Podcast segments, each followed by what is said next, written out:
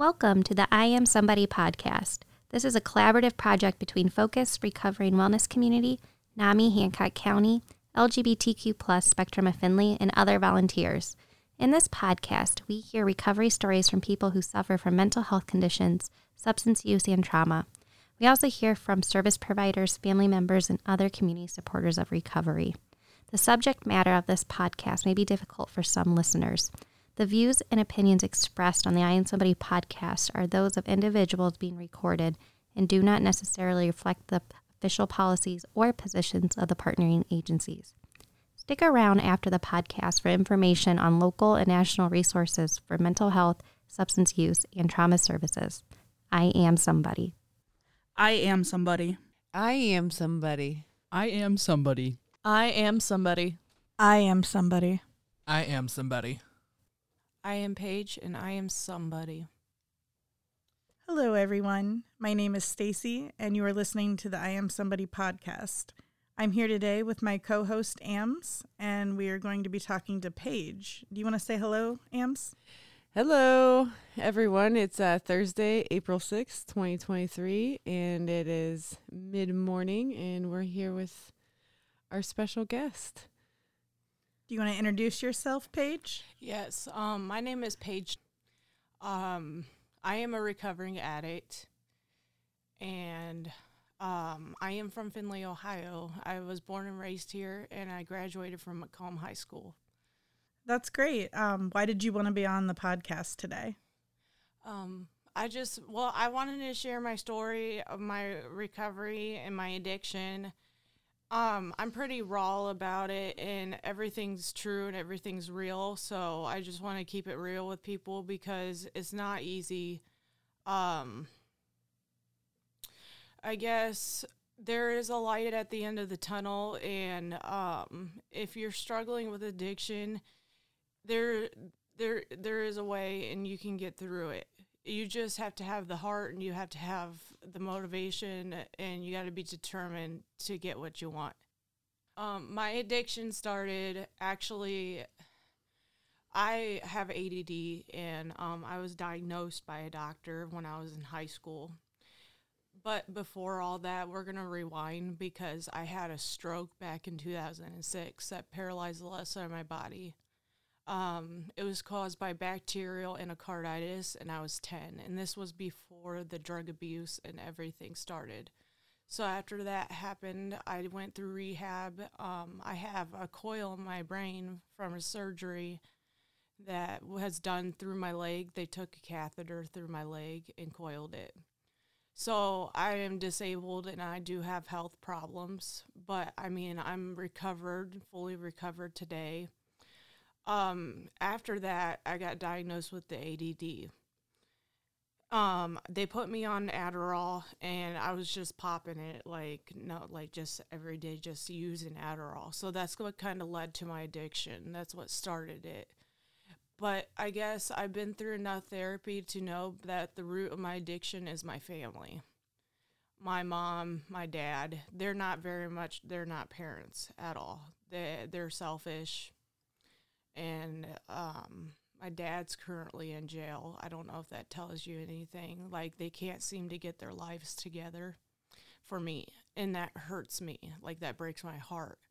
And I've always just used like um I would drink in high school, and this is where it kind of stemmed out.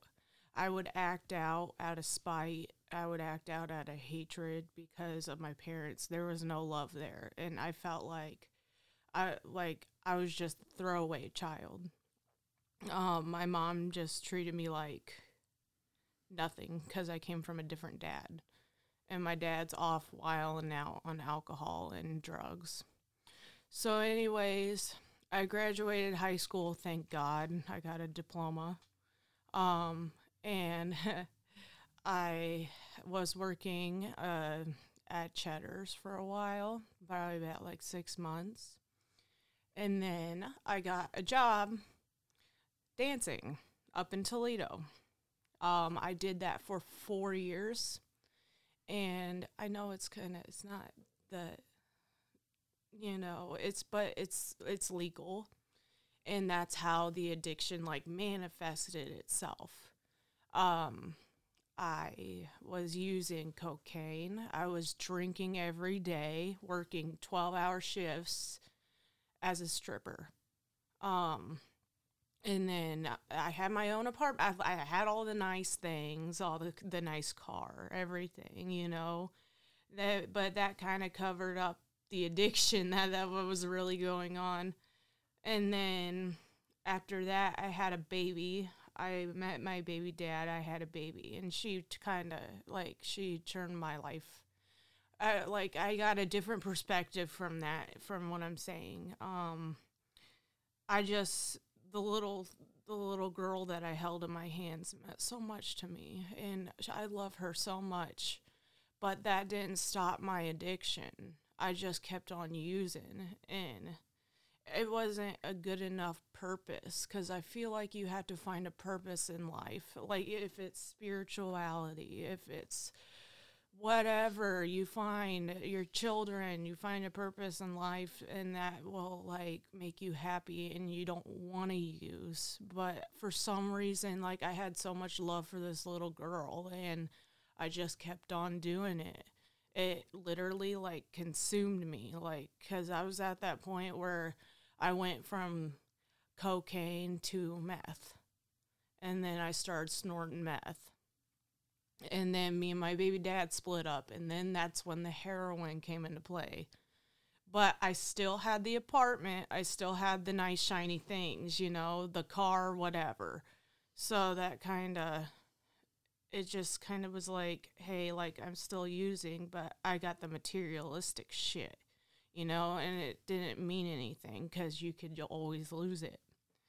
So, anyways, I started injecting heroin and meth. And that went on for two years. I ha- I still had custody of my daughter, and I was using with my daughter in the house. And then it turned into a trap house.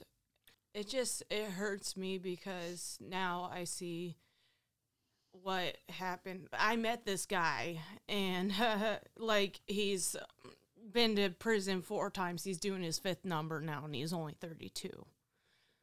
And so, like, he's got a bad rep in Findlay, and I love that. Like, as like everything that's bad, I love, you know, because I just want to act out because I feel like I have no love from nobody. Like, my parents are selfish they only love themselves and they have ulterior motives and i just I, it's just unhealthy and um so i met him and we were we were doing bad shit like causing bodily harm to people robbing people for drugs robbing businesses i got um i got bad or i got business checks and this is how I got my felonies. I had a bank account up at First Federal Bank. And of course, I have an ID, so I can cash these bad checks, you know.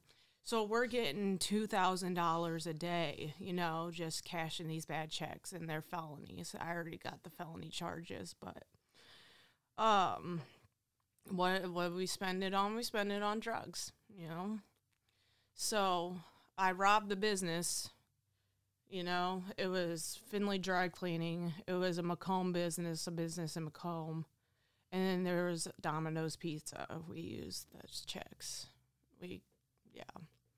So, anyways, we spent all the money. We're hurting people, like physically. Um, we beat up somebody in my apartment and then took all everything they had so, so that way we could get drugs.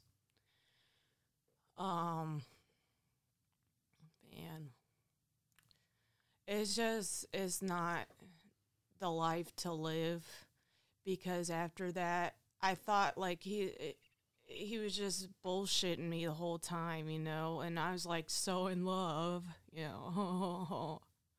you know, um and so after that, he went to prison, and then I'm out on the streets because I got kicked out of my apartment. And I'm still using, I'm living in trap houses. I'm using to the point where I'm dying. And it was just to the point where like the heroin like i was just so cons- like probably about 20% of me wanted help. And then the other 80% was consumed by drugs and i didn't care how i got it. But as long as i wasn't prostituting myself i was good you know? I was so against that. But i have friends who do that and it's whatever. You do what you do you get it how you get it. But that's not my forte um I have um well I had RDD tattooed on the side of my face which means rob drug dealers but I got it covered up cuz it's it's just not it's not cool like it's not cool. And I regret I feel bad now and like even even that they're junkies they're still people in my eyes like eh, all humanity like I just feel like I have sympathy and I have compassion for people and it sometimes it's it's bad. Like I can't be like that towards people cuz they'll take everything that you got and you got to put up those boundaries. So anyways, I was using to the point where I've I've OD'd 10 times and then the 5 times I've died, like literally just died and they had to revive me in the shower or something. Um, I have OD'd in somebody's car, and they threw me out on the corner of Taylor and Center Street, and I was dead. They threw me out in a pile of snow. It's just, I was just dying on the streets. It just got to that point. And then I had indictments out, I had warrants out for my arrest, so I'm running from the law. And then finally, like, my grandpa had taken, he's like, I'm going to take you to jail. And I'm like, no, because I needed a ride somewhere. And this was like towards the very end of it. I jumped out of the car when the car was going 50 miles per hour and ran down the street and got arrested. And so I'm going to jail anyways. Um, I had dope in my ba- book bag and I got a charge for that. But luckily, I've been doing good, so I haven't had any jail time for that because I I've been doing really good. But anyways, with the bad stuff that that that's my story. Like and then I got arrested. I went to jail for a year and I'm detoxing and stuff. I, di- I still didn't want it when I was in jail. I didn't want it. But I went to rehab. I actually got a smoking addiction now. So, I mean, all the other addictions are gone pretty much. Just the smoking. It's just smoking but I've never smoked in my life until I went to rehab. But um I feel like well, I had signed over my daughter to my grandparents. I feel like I failed her, but I cannot carry that guilt around. I can't. I just got to move forward. I got I I um I got to be strong and I got to keep doing good. And every day is a new day, and I just got to stay sober one day at a time. I have six felonies now, and I want to expunge them, but I don't have the money to. So, what I'm trying to do is, I'm trying to go to college to get a college degree, an associate's degree. Because if I got these felonies on my belt, I'm not going to get a good job.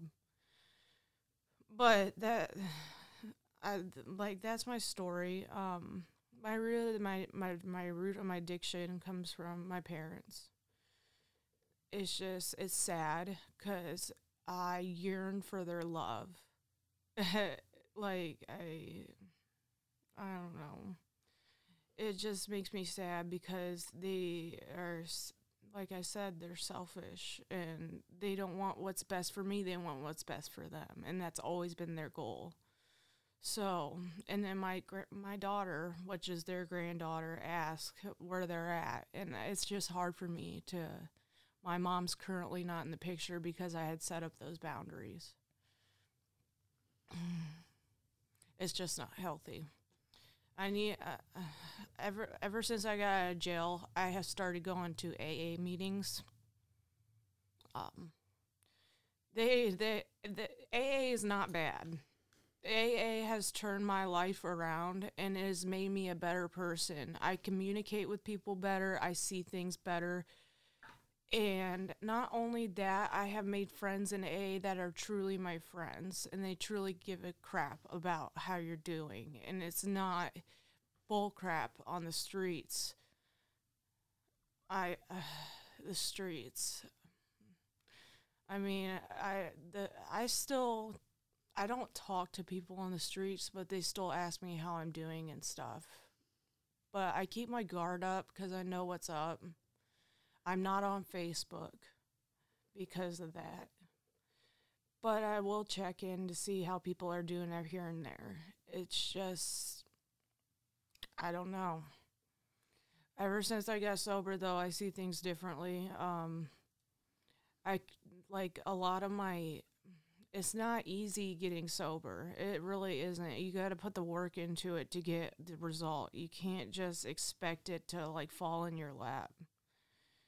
Um and it's been it's been a it's just been it's been hell trying to get sober. I'm not going to lie. But I mean, it, it pays off and you feel so much better about yourself in the long run. Like you're like I can't believe I did this. Like I did this, you know? Like it it it pays off. And it's not like I said I keep saying this, but it's not easy. It really isn't. But I mean, I still have my triggers and that I have to set up those boundaries with that. I have to be firm and people like you you just got you just gotta be a strong individual, you know. You gotta do it, and then after afterwards, I suffer from PTSD. Um, I suffer from anxiety from all this. Um, Robert beat the living dog shit out of me when I was with him. And he's not the type of guy to get with or be around. And I don't care who hears this because it's just not a great scenario. It's not good. Um and I have I have bipolar mania. I'm a manic all the time. I have anxiety. Like I, my anxiety is to the point where I start talking to myself in public.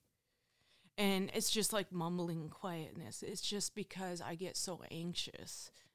Like drug use has literally tore me down, but I, all I can do is clean up my mess and live one day at a time and know that everything's going to be okay.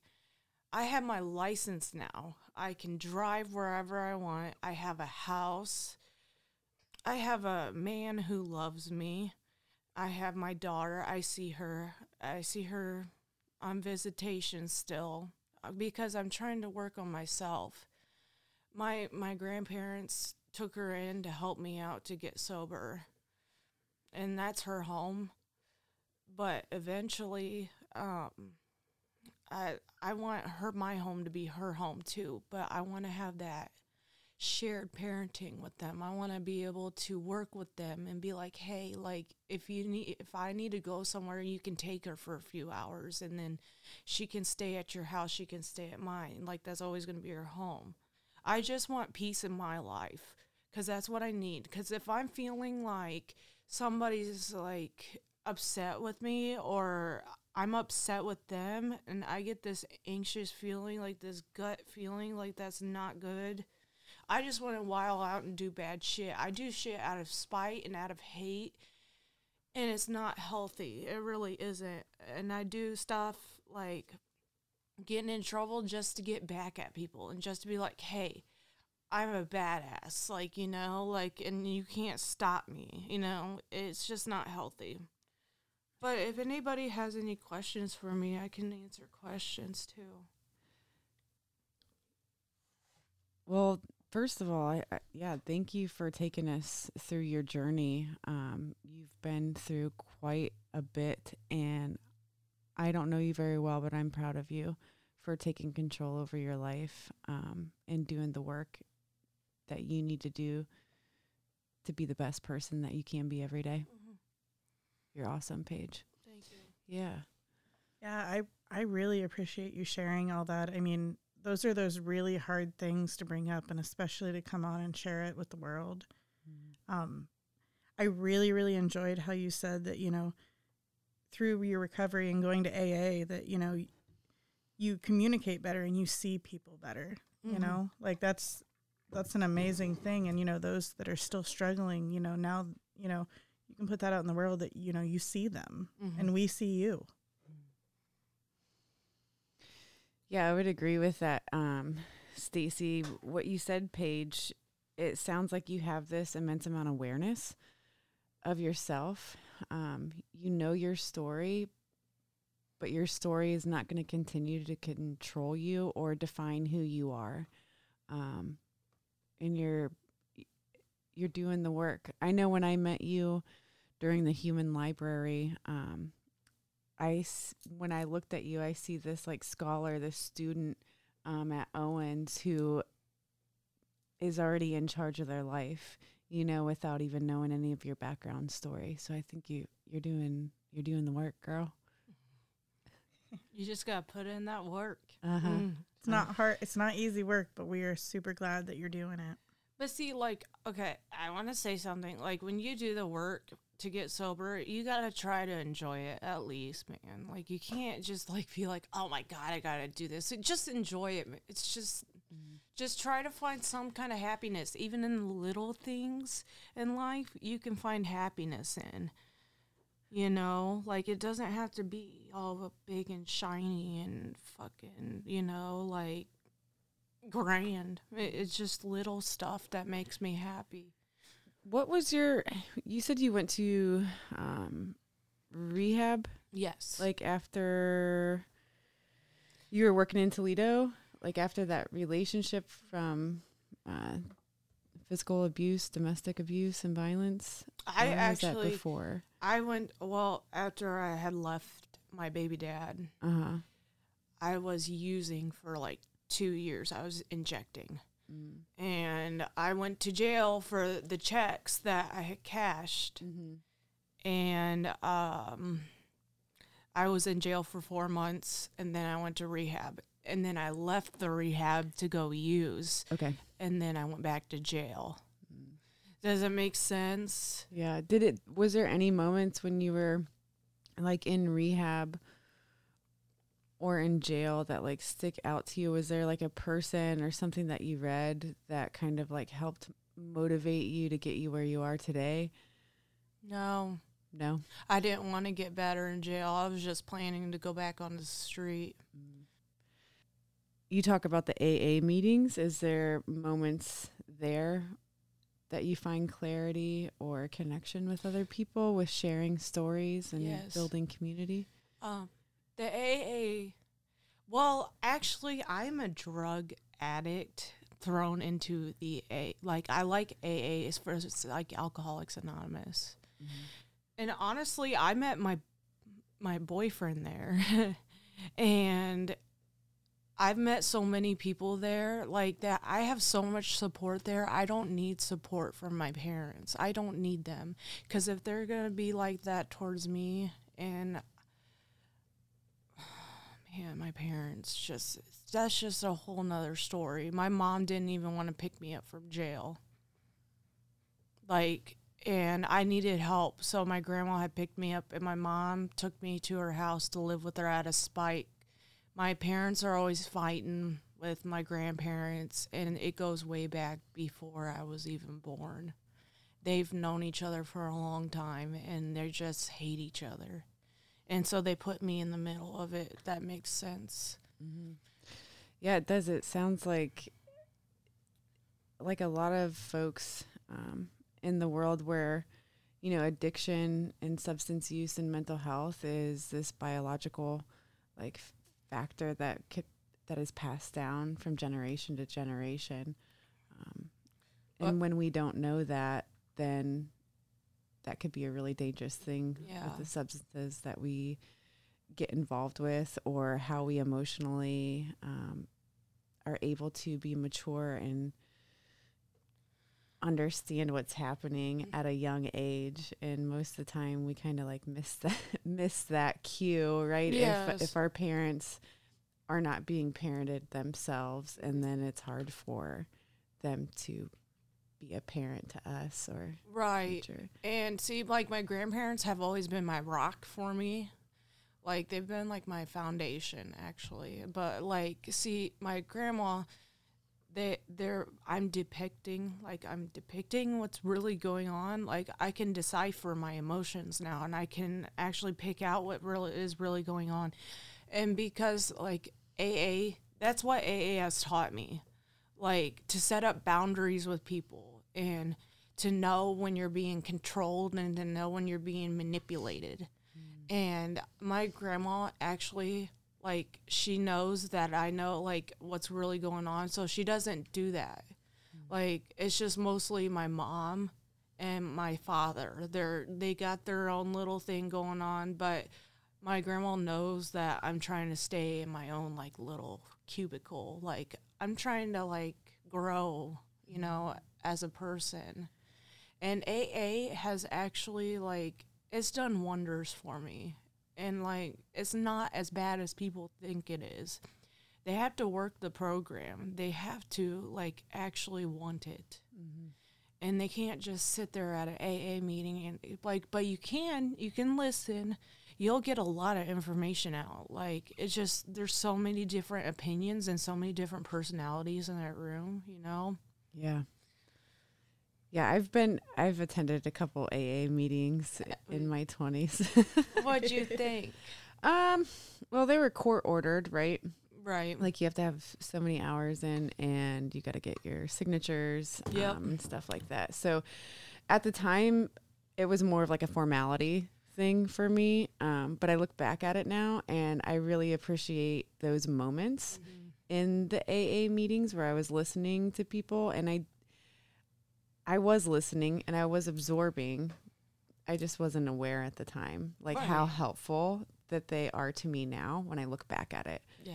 You know, and I think the biggest thing that you're talking about um, that I hear you say is, you know, support and community outside of your family. Like, you're not putting, I guess, all of your eggs in one basket anymore. There's like different vessels and different cups to fill up, and different people can do that for you.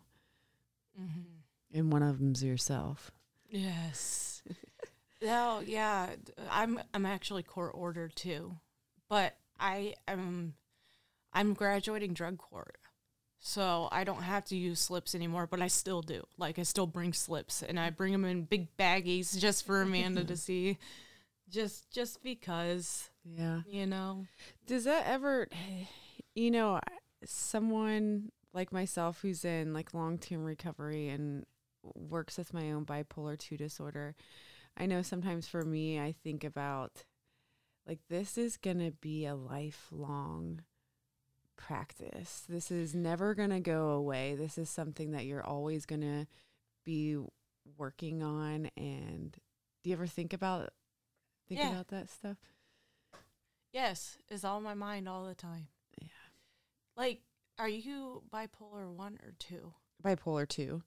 So I get like the hypomania and then still the depression. Mhm. Um but from my understanding is it doesn't last as long as someone who's working with bipolar disorder with the mania and the that could last for months at a time and it's there's slight differences, right?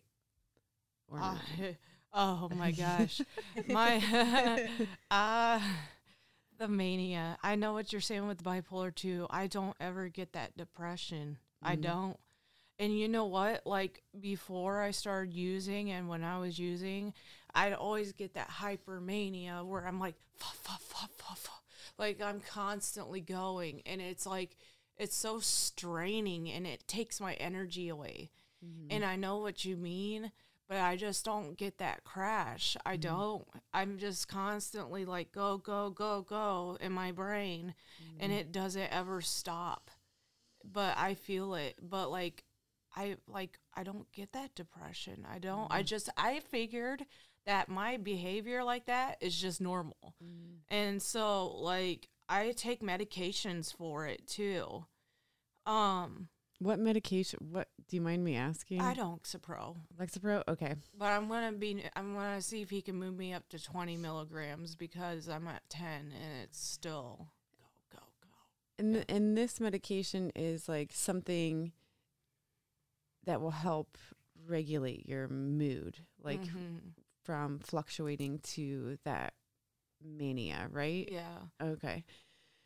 So I I don't think a lot of people understand that with mental health disorders. Like it's not only the medication, but it's the therapy, it's the meetings, it's getting involved in your community, it's a lot of upkeep and it's just a little bit harder for all of us to exist in, in the world and do the things we want to do.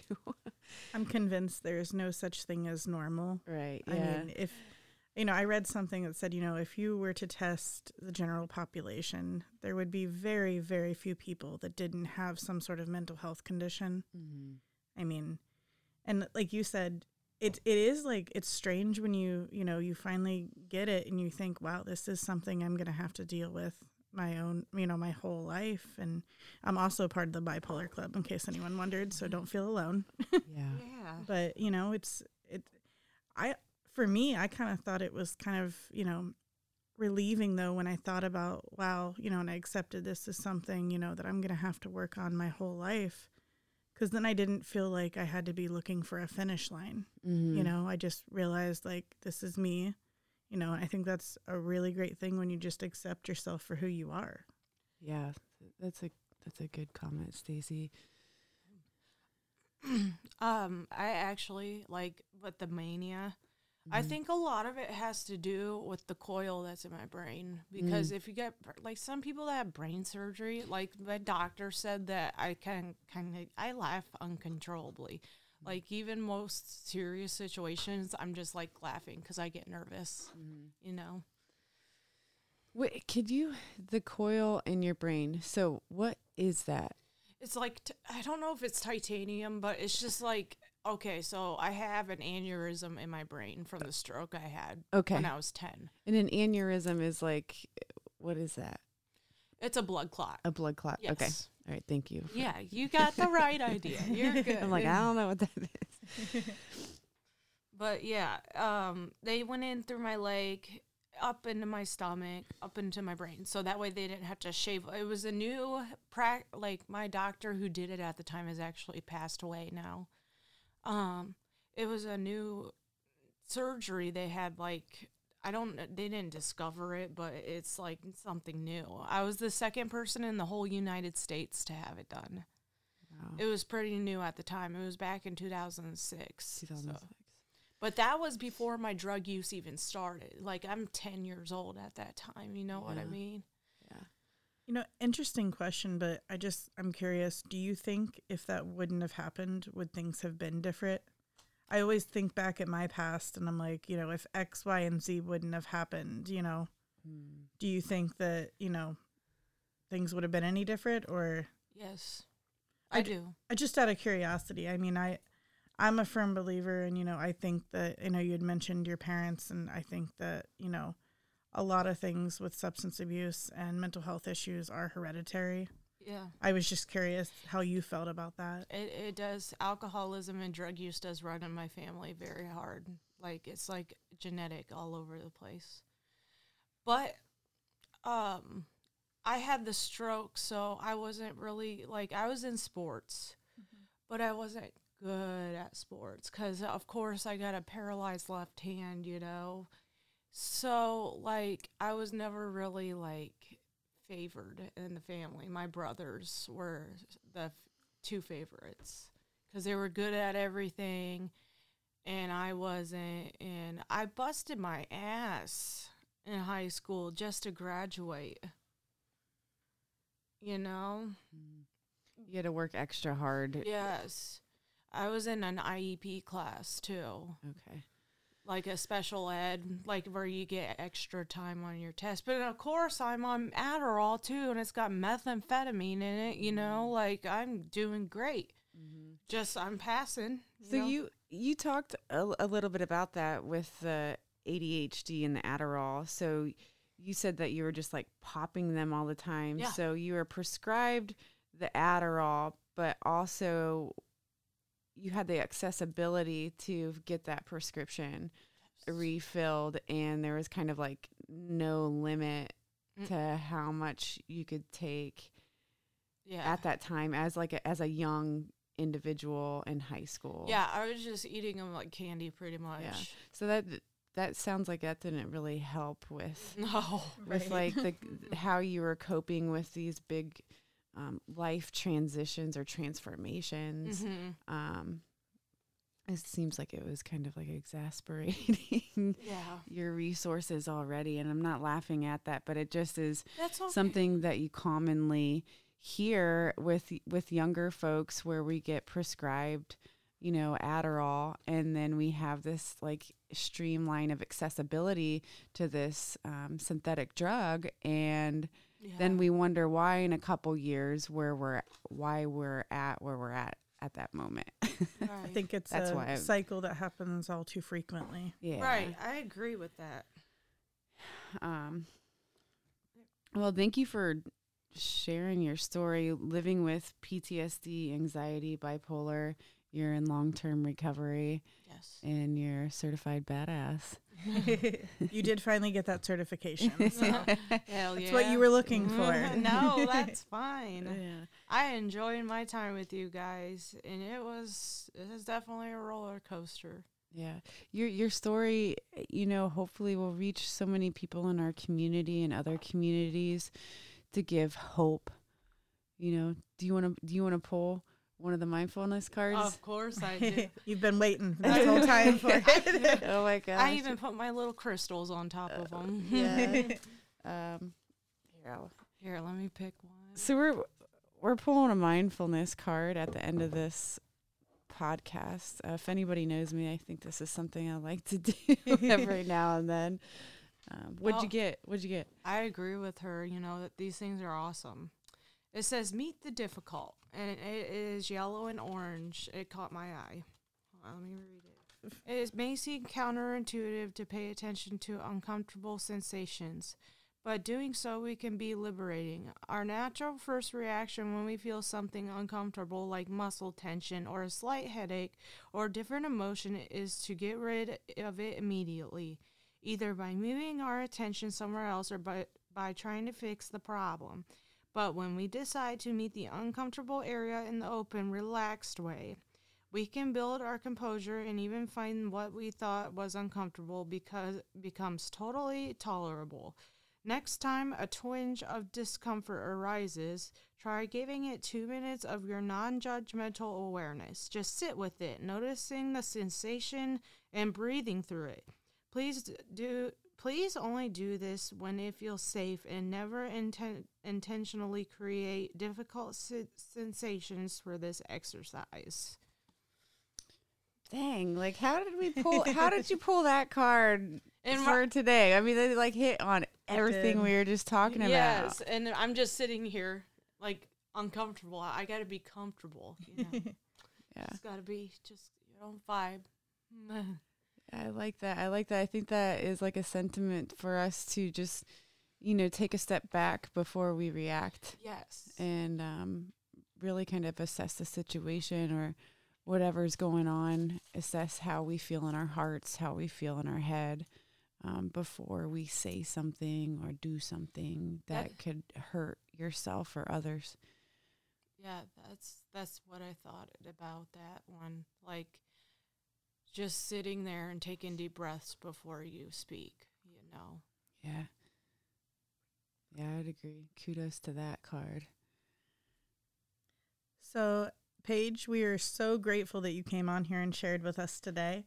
Um, before we close up, is there anything else that you would like the audience to know or hear from you, or just a message you would like to put out into the world? Um I just want everybody to know that there is a light at the end of the tunnel and you can do it.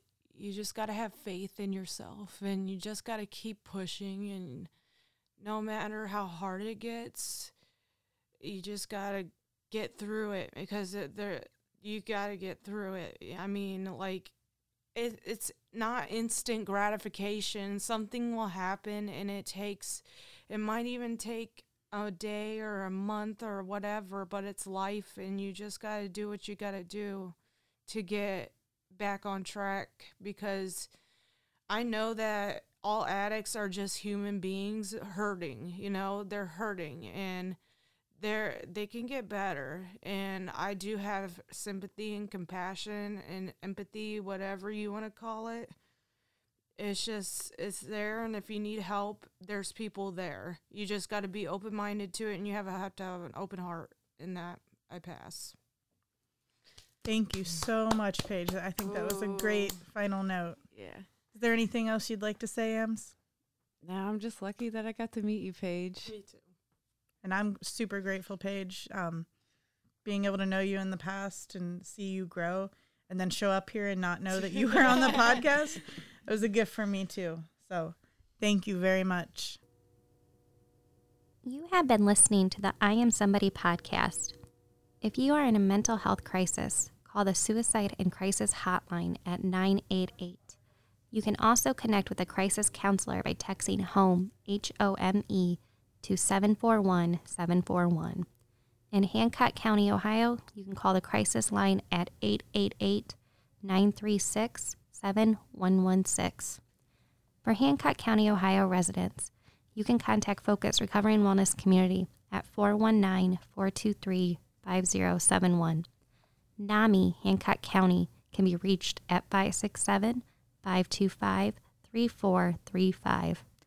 LGBTQ plus support can be found at LGBTQ plus Spectrum of Findlay by emailing contact at spectrumoffindleylgbt.org. Outside of Hancock County, use the internet to find local recovery community organizations or your local NAMI chapter.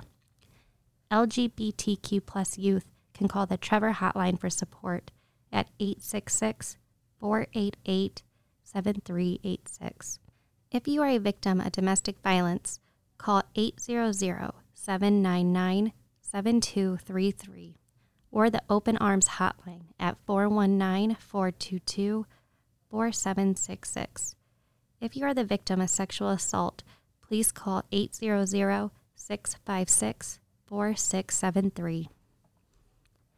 Marketing support was provided by Amber Keir of the Hysteria Company. I am your compere, Brooke Nissen. The song used is A Walk in the Light by Zach Fletcher and is used under permission of the copyright holder. This podcast was made possible by the support of Associated Charities, the Findlay Hancock Community Foundation, the Hancock County Board of Alcohol, Drug Addiction, and Mental Health Services, and donors like you. If you'd like to support this podcast, please visit our website at iamsomebodypodcast.org. Thank you for listening. I am somebody.